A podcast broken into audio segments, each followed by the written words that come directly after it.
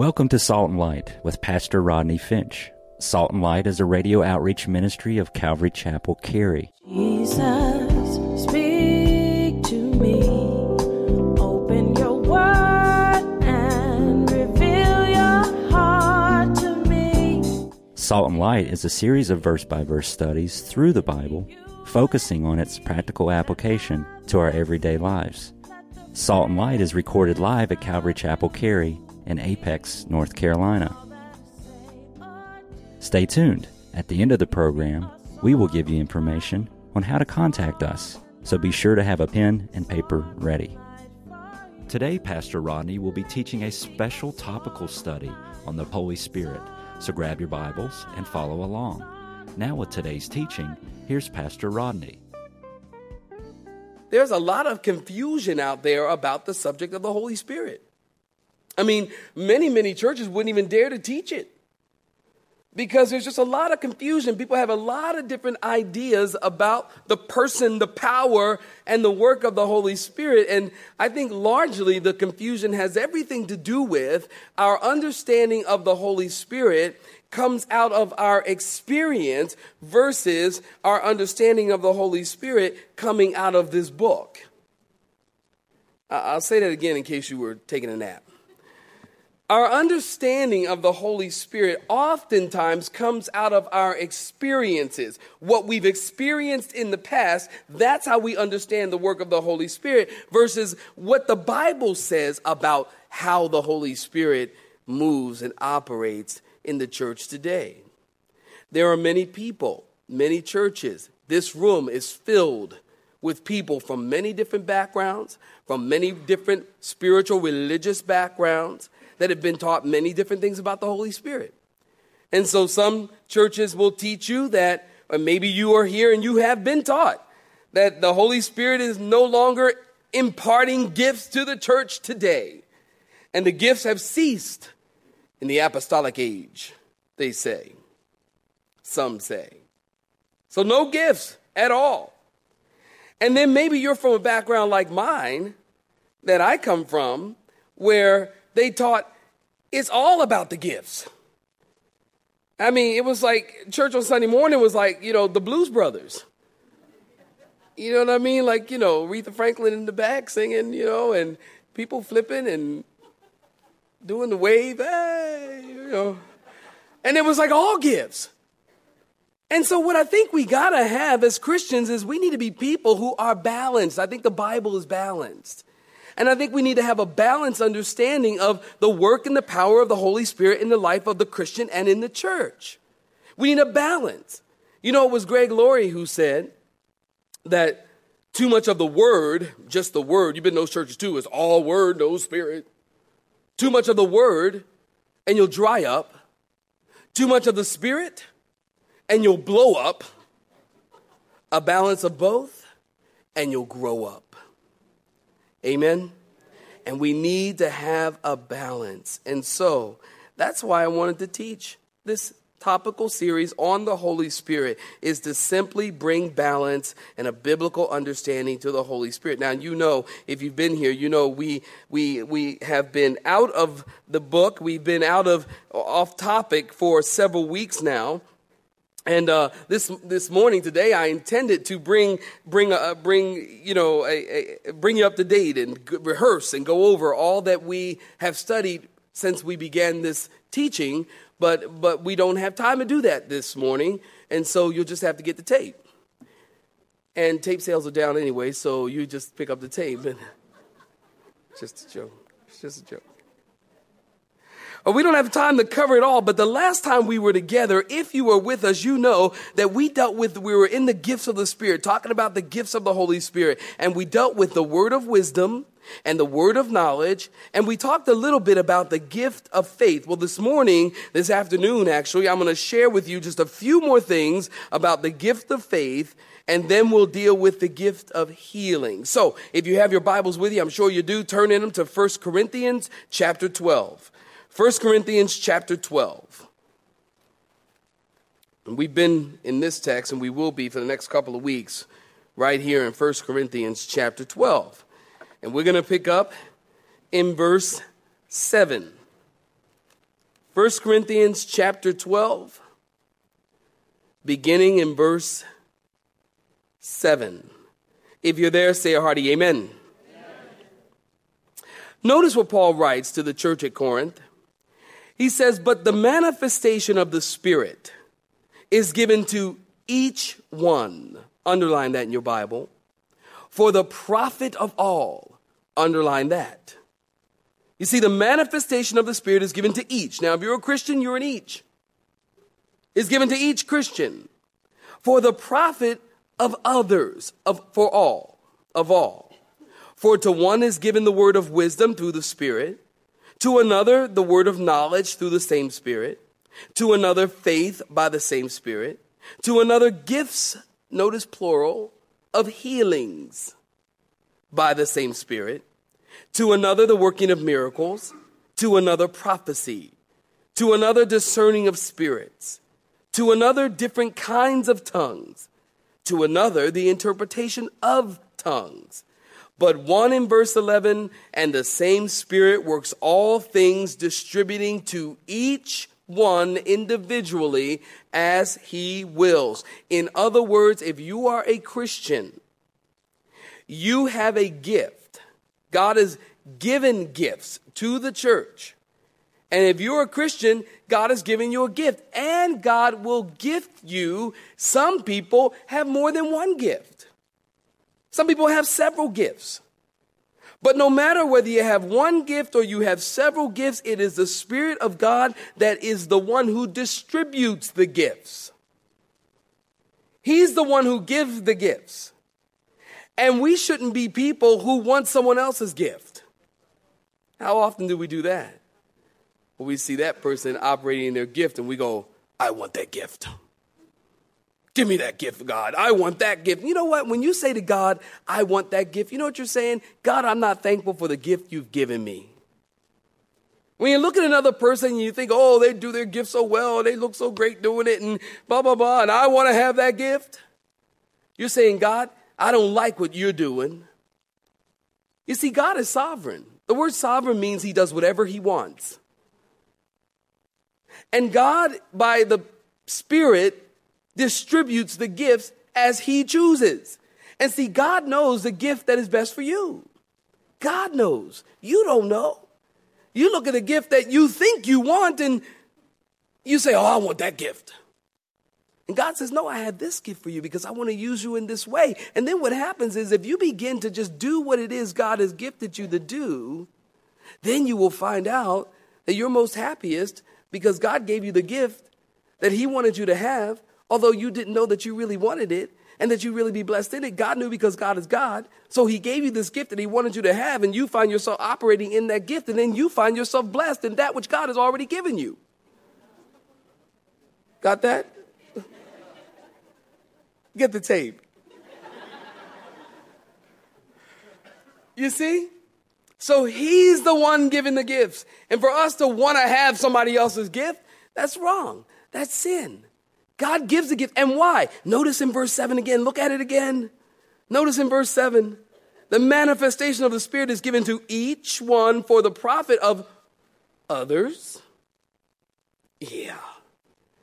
See, God's giving you your gift that you might be a blessing to others, not for your own glory. Oh, how often do we like people to see us flowing in our gift? Oh, if you only get a view of me, you are going to be blessed. Watch me flow. In my gift, you see? No, the gifts are not given so that people can look at you and think, oh, you're so awesome. You got this gift, and look at you flow. And oh, oh my goodness, you know, listen, that's not the reason for the gift. The reason for the gifting is to, you might be a blessing, is for the profit of all or for the profit of other people. Your gift is given to you that you might build up and edify other people. Keep your finger here in 1 Corinthians and turn with me to Ephesians chapter 4. Keep your finger there now because we're going to come back in just a second. But turn to Ephesians chapter 4. You got to see this. You got to see this. Ephesians chapter 4. You see, the, the gifts that God gives us is for the building up and the edifying and the strengthening of other people. It's not for our own glory. It's not for our own getting attention, but that we might bless other people. Ephesians chapter 4, 1 Corinthians, 2 Corinthians, Galatians, Ephesians, Philippians. If you've gone to Philippians, you've gone too far. Back up. Ephesians 4, beginning in verse 11. Saints, if you're there, say amen. amen. And now notice in verse 11. And he himself, that will be Christ, gave some to be apostles, and some prophets, and some evangelists, and some pastors, and some teachers. Different giftings. Now, you find all the gifts in 1 Corinthians 12. If you're a note taker, you know I encourage you to be one. 1 Corinthians 12, Ephesians chapter 4, and Romans chapter 12, you find all the gifts that are given to the church.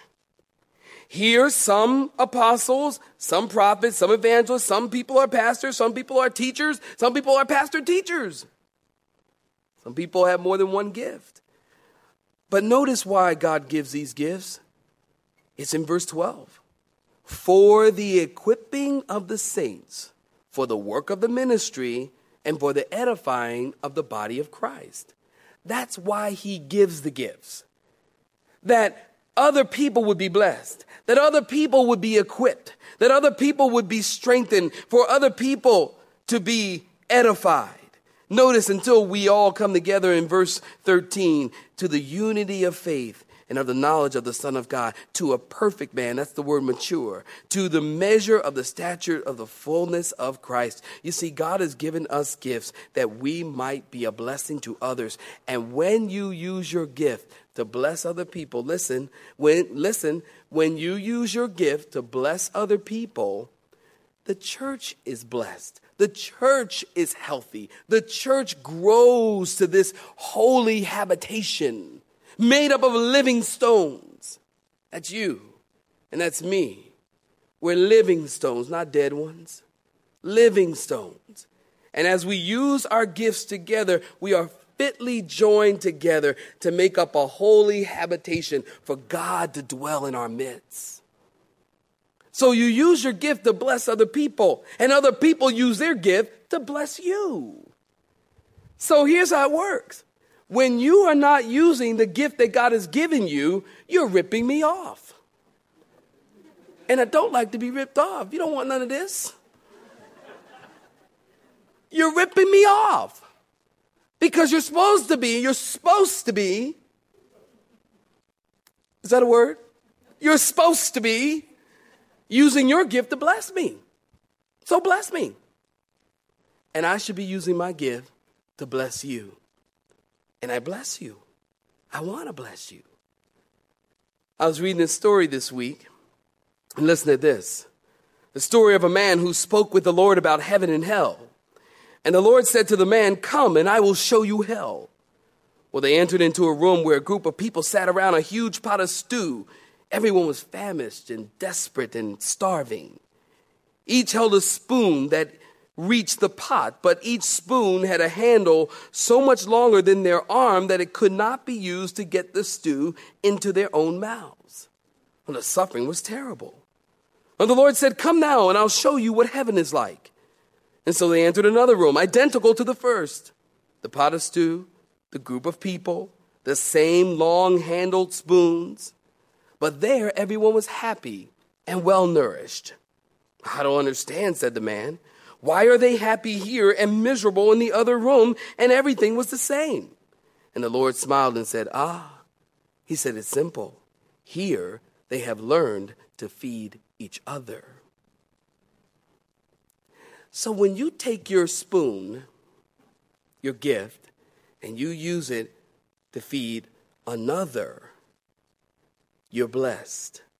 They are blessed because they will take their spoon their gift and feed you.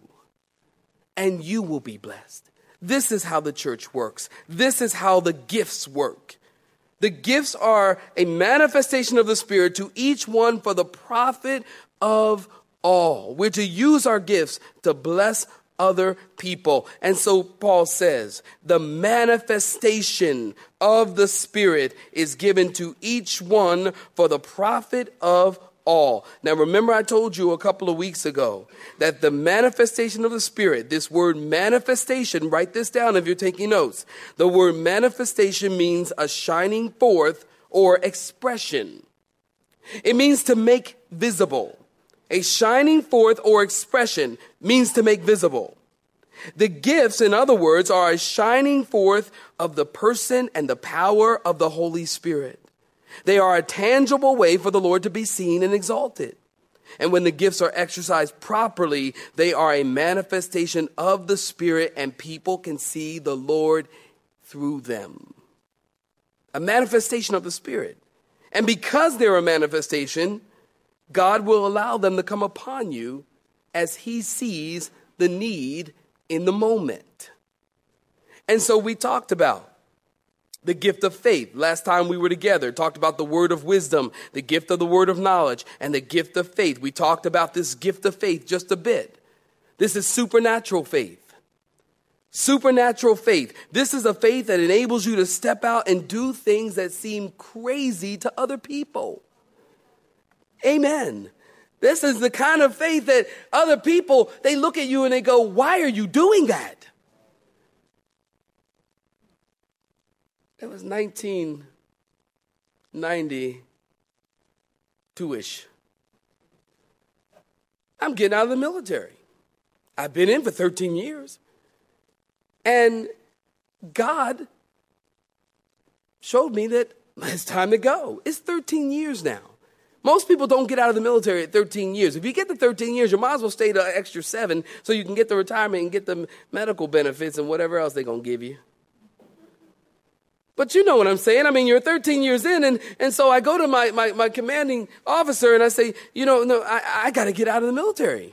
They had a special program, and I applied for it, and somehow God worked it out and I was able to get out. So I go to him, I say, Hey, I'm ready to get out and, and I'm going to get out. And he says, Really? What are you going to do? I said, I don't know. He said, You don't know? Uh, then why are you getting out? Oh, oh, because God wants me to. What, Finch? Have you been snacking too much on the drugs? I'm like, no. I mean, really, God really wants me to get out. And, and wh- wh- where are you going to go? I don't know. Well, what are you going to do after? Where are you going to work? I don't know. How are you going to feed your family? I don't know. How are you going to live? I don't know. Is there anything you do know? I don't know. I mean, I didn't know, but I did know that God wanted me to get out. The supernatural faith is a faith that enables you to do things that seem absolutely impossible. Some people call it special faith. This kind of faith sees the invisible, believes the incredible, and accepts the impossible. This kind of faith is the key that opens the door to the work of God in our lives and in the world. In short, this is the kind of faith that you know, that you know, that you know that you know that you know that you know that you know that you know that you know that God is going to do a work and you must obey. This is the kind of faith when God shows you to do something that makes no sense to other people, but it makes all the sense in the world to you. You say, God, I, I got to do it. This is the kind of faith that if you don't do it, now you're in sin because you're not obeying God.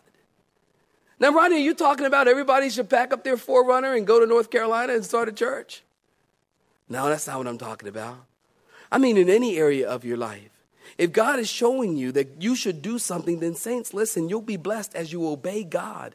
O- abandon your intellect, if you will, as God is showing you to do something, and just go do it.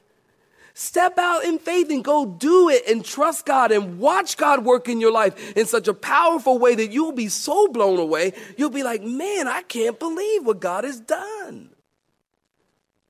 How can we be used of God if we're not willing to walk in faith and to trust God? And we want to be blessed.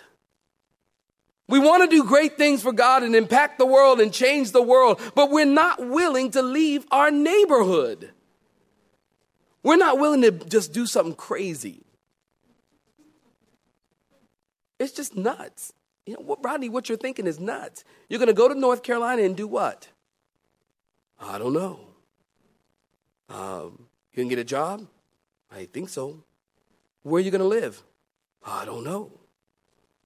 You going to start a church? Yeah. When you going to start a church? I don't know. I don't know. But all I do know is that God is telling me I must do this and I have to do it. Then what happens is when you take that step of faith and you do what God has called you to do, God is showing you to do, you watch how God will then begin to open up doors. See, we want the path all carved out for us and then we walk. And we go, oh, I'm such a man, a woman of faith. I am a man of faith. No, you're not. That's not faith. When God shows you, when the whole path is clear for you, and you, all you got to do is just walk, that's not faith. Faith is trusting that which is unseen. Taking a step of faith is simply obeying God even when you don't understand. It's special faith. It's supernatural faith Paul's talking about. Barclay talking about supernatural faith in verse of, of this chapter. He says this, and I love this comment. Barclay says, Paul's talking about more than what we might call ordinary faith. It's the faith which really produces results. It is not just the intellectual conviction that a thing is true. It is the passionate belief in a thing which makes a man spend all that he is and all that he has on it. It is the faith which steels, S T E E L S, shores up, steels the will and nerves the sinew of a man into action. It is the faith which turns the vision into deeds. Supernatural faith now, we talked about this a couple of weeks ago. The Bible talks about different levels of faith. If you're a note taker, the Bible talks about different levels of faith. First of all, there's natural faith. Romans chapter 12, verse 3 says, For I say, through the grace given to me, to everyone who is among you, not to think of himself more highly than he ought, but to think soberly, as God has dealt to each one a measure of faith. And that's natural faith. Everybody has faith. People say, well, I just don't have faith. Yes, you do. Everyone has faith. I was on a plane Friday on my way home from a pastor's conference. And I'll tell you, my faith is never more active than when I board that plane. I don't know about you, but when I sit down, that plane begins to take off, I, I, I start speaking in tongues. I mean, it's, it's unreal. I get a prayer life. I mean, I can pray for hours. It's unreal how long I can pray when I'm on a flight. But it takes faith to get on that flight. You're putting faith in the pilot. Do you know he's not using drugs? Do you know he's not drunk? Flying you around the country? No, you don't. So it takes faith. Everyone has natural faith. And then the Bible talks about saving faith. Saving faith. Well, that's found in Ephesians chapter 2 verse 8. For by grace you have been saved through faith and that's not of yourself. It's the gift of God, not of works, lest anyone should boast. You see, this faith allows you to get saved. So there's natural faith and there's saving faith. And then I failed to tell you a couple of weeks ago, there's one other faith I should bring to your attention. It's called demon faith. Demon faith? What's that, Rodney? Demon faith is to know and believe the right things but fail to act on it. That's demonic faith. To know and believe the right things, but you fail to act on it. Well, James chapter 2 verse 19 says it like this. You believe there is one God? You do well. Even the demons believe and tremble. You see, demons have faith. Demons know that Jesus is God. They know that Jesus actually died and physically rose from the dead. They know that Jesus died for the sins of the world, and they are smarter than people because they tremble. Demons are smart. They know that Jesus is coming soon. They know that the end of all things is near, and they tremble. People, we don't. Demon faith is to know and to believe the right things, but to fail to act on it. And many people know and believe the right things. Many people were brought up in church all their lives. They know and they believe the right things, but they fail to act on it. And so the Bible says that's demon faith. Demons have it all figured out. Sad, but Christians don't. Sad, even many pastors don't. But demons have it all figured out. To know and to believe the right things, but to act, but to fail to act on them is demonic faith. Now, the Bible's talking about here in our text the gift of faith, supernatural or spiritual faith. Now, this whole subject of faith, as you well know, of course, we all know, this whole subject of faith in the church today is hot topic. Have you noticed? Faith is hot topic. As a matter of fact, there are many who have built the whole movement out of this whole concept of faith. They call it the faith movement.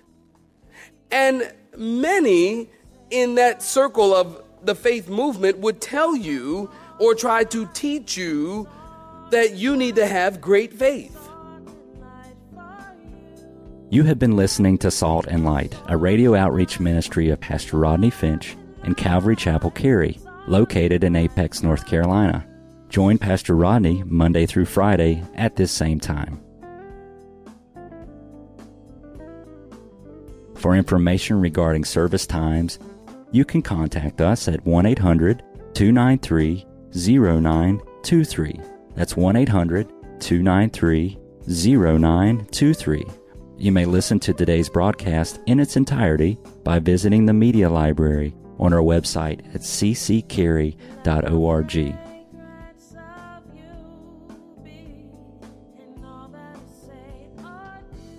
We would like to thank you for tuning in to Salt and Light and pray that you have been blessed. Until next time, may you be salt and light.